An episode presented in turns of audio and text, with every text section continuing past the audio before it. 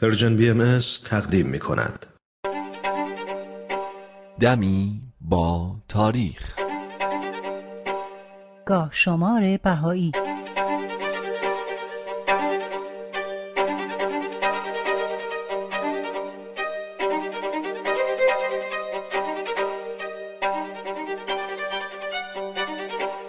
هشت فروردین 1299 خورشیدی 28 مارس 1920 میلادی 8 رجب 1338 هجری قمری در این تاریخ جناب فاضل مازندرانی بنا به دستور حضرت عبدالبها به همراه مترجمشون منوچرخان اصفهانی آزم آمریکا شدند.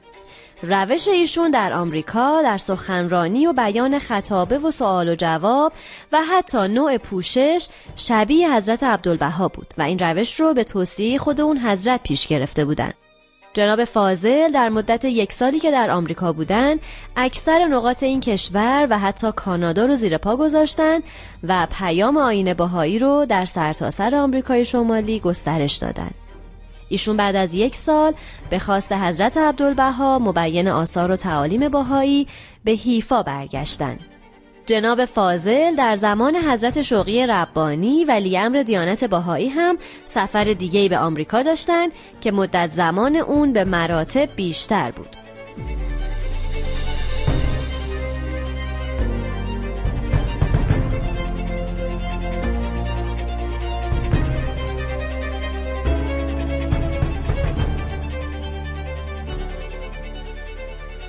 نه فروردین 1208 خورشیدی 29 مارس 1829 میلادی 23 رمضان 1244 هجری قمری.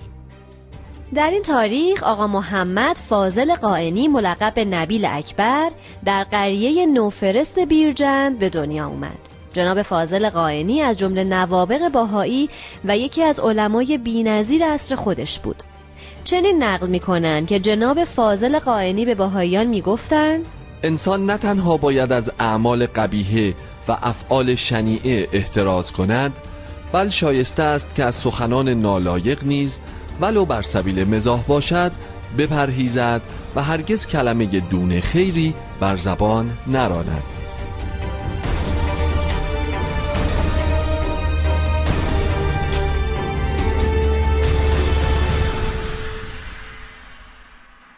نه فروردین 1226 خورشیدی 29 مارس 1847 میلادی 11 ربیع الثانی 1263 هجری قمری.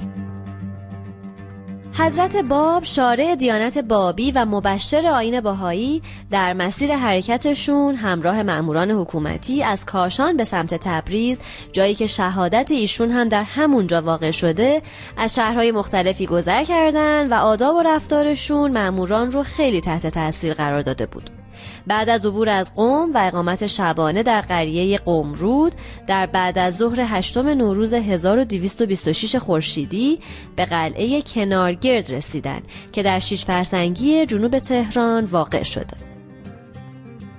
شب رو به اتفاق ماموران در این قلعه گذروندن تا روز بعد راهی تهران بشن. اما در این بین ماموری از تهران رسید که پیامی رو از طرف حاج میرزا آقاسی صدر اعظم محمد شاه برای محمد بیک چاپارچی آورده بود که به او فرمان می‌داد به محض دریافت پیام حضرت باب رو به قریه کلین ببرن و همونجا منتظر دستور بعدی بمونن.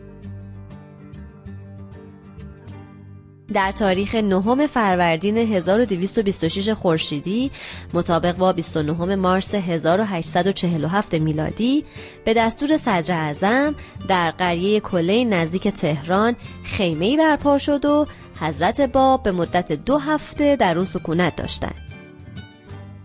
این خیمه جای خرم و سرسبزی برپا شد که موجبات مسرت و سرور حضرت باب رو فراهم آورد و ایشون با خاطره خوش این محل رو ترک کردند.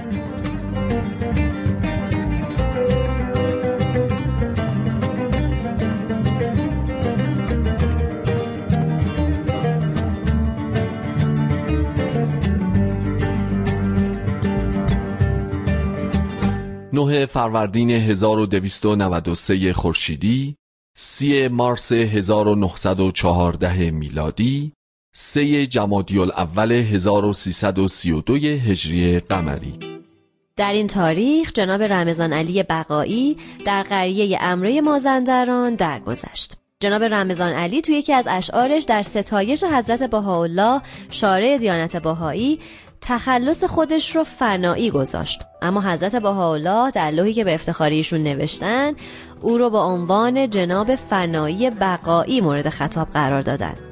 اما یک طلبه جوان هم بود به اسم ملا رمضان علی که تو سنین جوانی قصد جان جناب رمضان علی بقایی رو کرده بود و برای این کار حتی اسلحه هم تهیه کرده بود. اما در آخرین لحظه پشیمون شد و در صدد تحقیق بر اومد و بالاخره توسط خود جناب بقایی به دیانت جدید ایمان آورد و به احترام پدر روحانی خودش لقب بقایی رو برای خودش انتخاب کرد و او هم به رمضان علی بقایی معروف شد. اما جناب رمضان علی فنایی بقایی که به خاطر بیماری آنفلانزا مدتی رو بستری بود به دلش افتاده بود که دیگه از این بیماری بهبود پیدا نمی‌کنه. پس شب قبل از درگذشتش به چند نفر از باهاییان که به ملاقاتش اومده بودن گفت من اولاد ندارم. این آقا رمضان علی وارث روحانی من است. آنچه آیات و آثار و کتاب دارم به ایشان بدهید.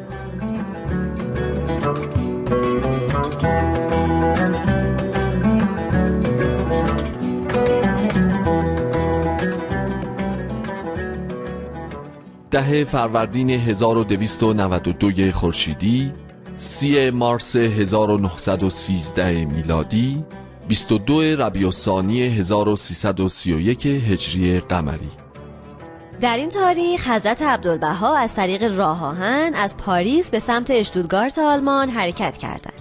این سفر در حالی انجام شد که حضرت عبدالبها قصد داشتن به ارزغدس برن اما به اصرار مردم آلمان سفر خودشون رو به ارزغدس به تعویق انداختن و راهی اشتودگارت شدن.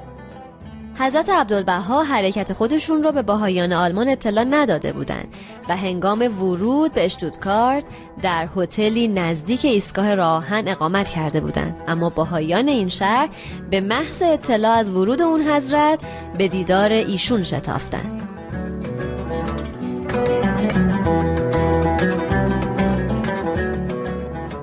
یازده فروردین 1226 خورشیدی 31 مارس 1847 میلادی 13 ربیع الثانی 1263 هجری قمری در این تاریخ سید حسین یزدی و برادرش سید حسن و ملا عبدالکریم قزوینی و شیخ حسن زونوزی که از اصفهان می اومدن در قریه کلین به حضور حضرت باب رسیدن و به دستور ایشون هر کدوم در چادری کنار خیمه حضرت باب اقامت کردند.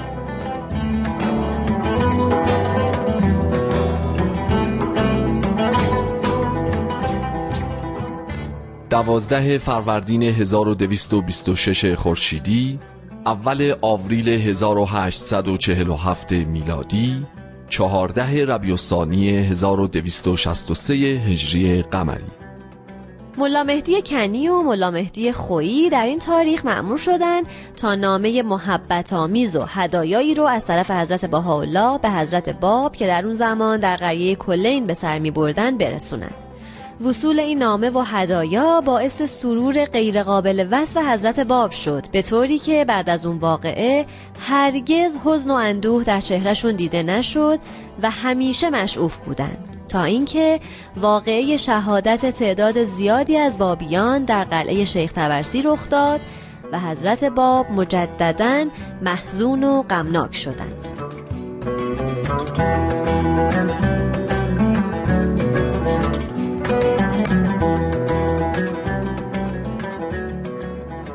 19 فروردین 1232 خورشیدی 8 آوریل 1853 میلادی 28 جمادی الثانی 1269 هجری قمری. حضرت بهاءالله شارع دیانت بهایی که همیشه مورد آزار و اذیت علما و حکومت قاجار بودند بعد از تحمل چهار ماه حبس در سیاهچال تهران به دستور صدر اعظم مجبور به ترک ایران و عزیمت به بغداد شدند. کنسول روس وقتی این خبر رو شنید از ایشون درخواست کرد تا به روسیه برن و دولت روس از اونها پذیرایی کنه اما حضرت بهاءالله از قبول این درخواست امتناع کردن و ترجیح دادن که راهی عراق بشن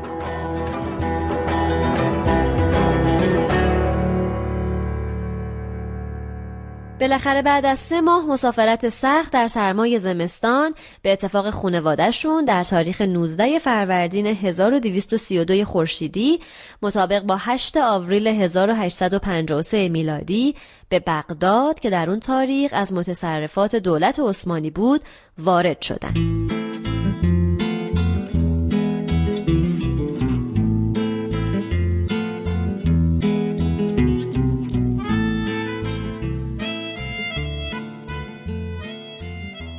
19 فروردین 1292 خورشیدی 8 آوریل 1913 میلادی سی ربیع الثانی 1331 هجری قمری. حضرت عبدالبها مبین آثار و تعالیم باهایی بعد از اینکه در اشتودگارت جمع کثیری از مشتاقان رو ملاقات کردند و در مجالس و محافل زیادی سخنرانی و دیانت باهایی رو معرفی کردند به دعوت مستر ستارک و همسرش در تاریخ 8 آوریل 1913 از اشتودگارت آلمان به طرف بوداپست پایتخت مجارستان حرکت کردند و روز بعد به اونجا رسیدند. حضرت عبدالبها در بوداپست هم در حضور روزنامه نگاران و مشتاقان و رؤسای ادیان به شرح تعالیم دیانت باهایی پرداختند. از جمله افراد برجسته ای که در این سفر با حضرت عبدالبها دیدار کردند پروفسور آرمینیوس وامبری بود. خاورشناس و سیاه مجارستانی که علاوه بر خیلی از زبانهای اروپایی به زبانهای فارسی و عربی و ترکی هم اشراف داشت و هرچند در مورد بسیاری از ادیان مطالعه و تحقیق کرده بود تا اون موقع به هیچ کدوم از ادیان اعتقادی نداشت. چون در زمان ورود حضرت عبدالبها به بوداپست پروفسور وامبری در بستر بیماری بود خود حضرت عبدالبها به دیدارش رفتن و او هم با شنیدن تعالیم باهایی حالش دگرگون شد و خودش قدم در راه معرفی این تعالیم گذاشت. حضرت عبدالبها در این سفر ده روز در بوداپست اقامت داشتند.